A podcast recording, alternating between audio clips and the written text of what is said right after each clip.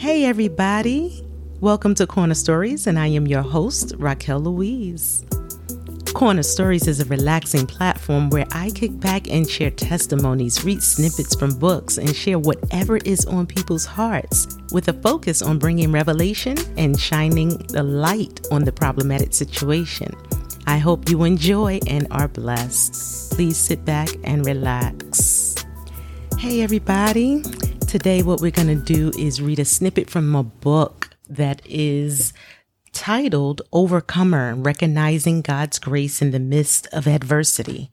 And we're going to read, it's just not a snippet, but it's actually a section, but it's only about two and a half pages long. And the title of the section is called Restless Reality. So here we go. Tossing and turning for about an hour now. Sheesh she struggled to bring out of her mouth, struggling to open her eyelids to see if daylight approached.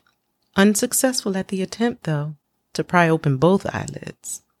Her left lid did give way just enough to see that it was still dark outside.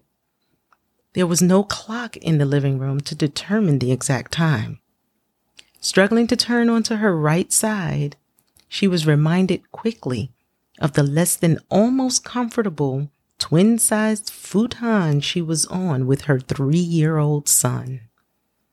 Her 10 year old niece was on the couch across the room from them. She visited her grandma, and this was the summertime. So, technically, I was in her space. Dang, it has to get better than this, she uttered. She was anxious and not able to sleep.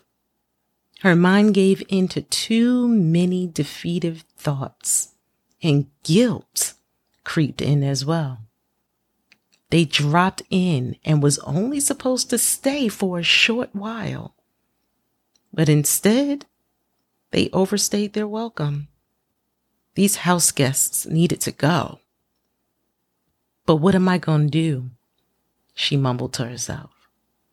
She felt like a failure and want nothing more than to get herself and her three year old son into their own space. She loved her sister. She was very grateful to her for extending their stay, welcoming them into her place but Brie was not comfortable. How did I get here? How did I get back here? She turned toward her son. Her eyes began to fill with tears at the mere sight of his small angelic face. She quietly whispered into his ear, Mommy loves you. Mommy loves you. Mommy loves you. And I love you so much. Backing away from his ear, she began talking to God. He was the only one who performed miracles. And right then, Brie needed a miracle. God, please protect my baby boy. Keep him surrounded with your angels. Please don't let him live my life. This is not your life. This is not your life. This is not your life.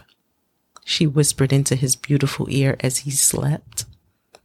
The tears finally streamed down the sides of her face and into her ears, and she began to drift back off to sleep.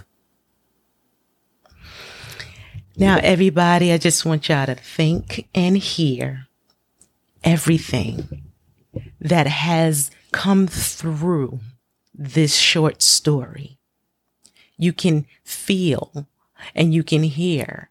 And she actually stated that she was anxious. But I also hear she's, she's, she's really, really in despair. She's guilty. She feels ashamed. She's sleeping on her sister's futon with her three year old son. And clearly she was moving forward in her life. Things were going in the direction she needed them to go, that she was, you know, planning for them to go. But all of a sudden it seems like she backslid, like something happened and it caused her to go backwards, where she ended up in her sister's living room sleeping. Now, if you have any idea if you can think, if you even know from your own personal circumstances, sometimes we all fall backwards, but something happened to cause us to fall backwards because we could be going in the right direction and then end up taking two steps backwards. It just happens that way. So whatever circumstance happened caused her to fall backwards. It's not going to be her future, but this is where she is right now. And her reality is where she see herself not where she was, but where she see herself. And the reality of that is all the pain that comes with it. So she has to deal with a lot and she's taking care of a toddler.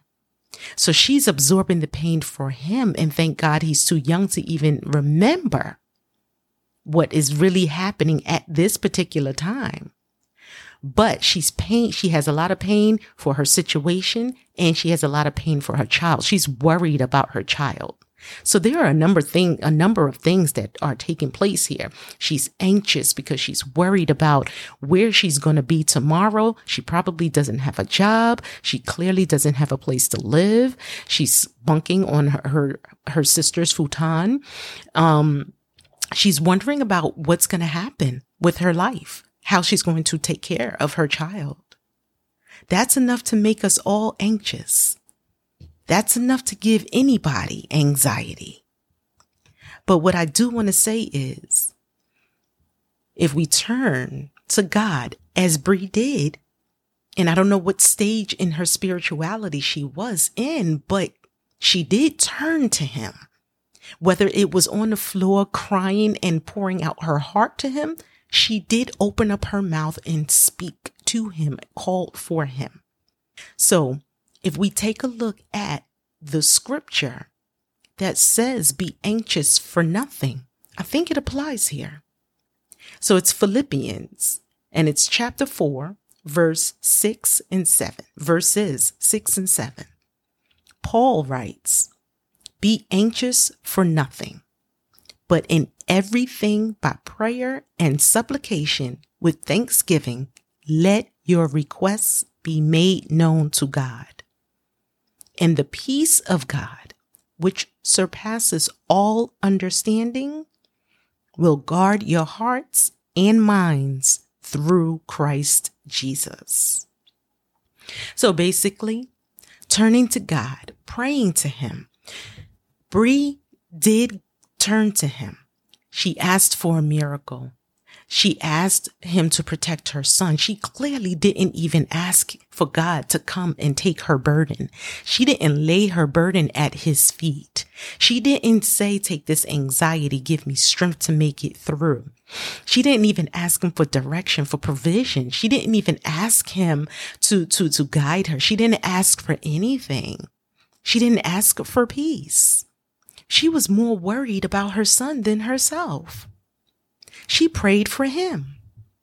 She asked God for a miracle, but she prayed specifically for her child's and her needing to lay down her burden at the feet of the Lord so that she would have the strength and the power to move forward, to conquer, overcome her current situation, to move forward and to do any and everything so that she will, you know, she can persevere, she can overcome, she can conquer, she can, she can start working, she can find a place to live, she can, you know, move into her future, her more immediate future which is not in that living room with her sister. So I hope this actually blesses someone because when we are in the middle of our storms, we're in the middle of our trials, we tend to go through things, but sometimes it can be so heavy it could be so heavy that we really forget to lift our hands and pray.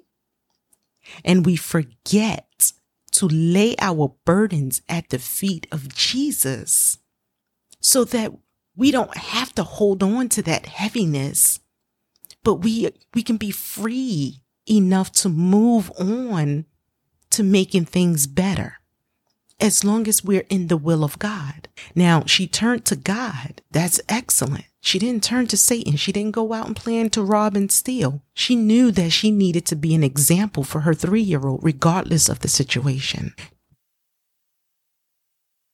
So clearly, we see Brie was in a really tight situation. Her back was against the wall. She clearly was unemployed. She clearly didn't have a place to go. And a lot of us have been in situations like this.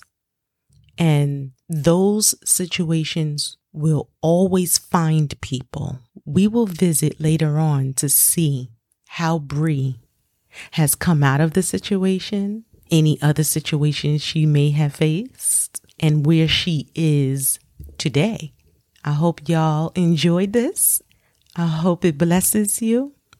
Y'all be blessed. Thank you for tuning in. I hope you were blessed by this episode. And if you were, please share the podcast with someone else. You never know who you will help. And for more information, log on to my website. That's coreelementservices.com. C O R E E L E M E N T services.com. Until next time, this is your girl Racquel. Be blessed.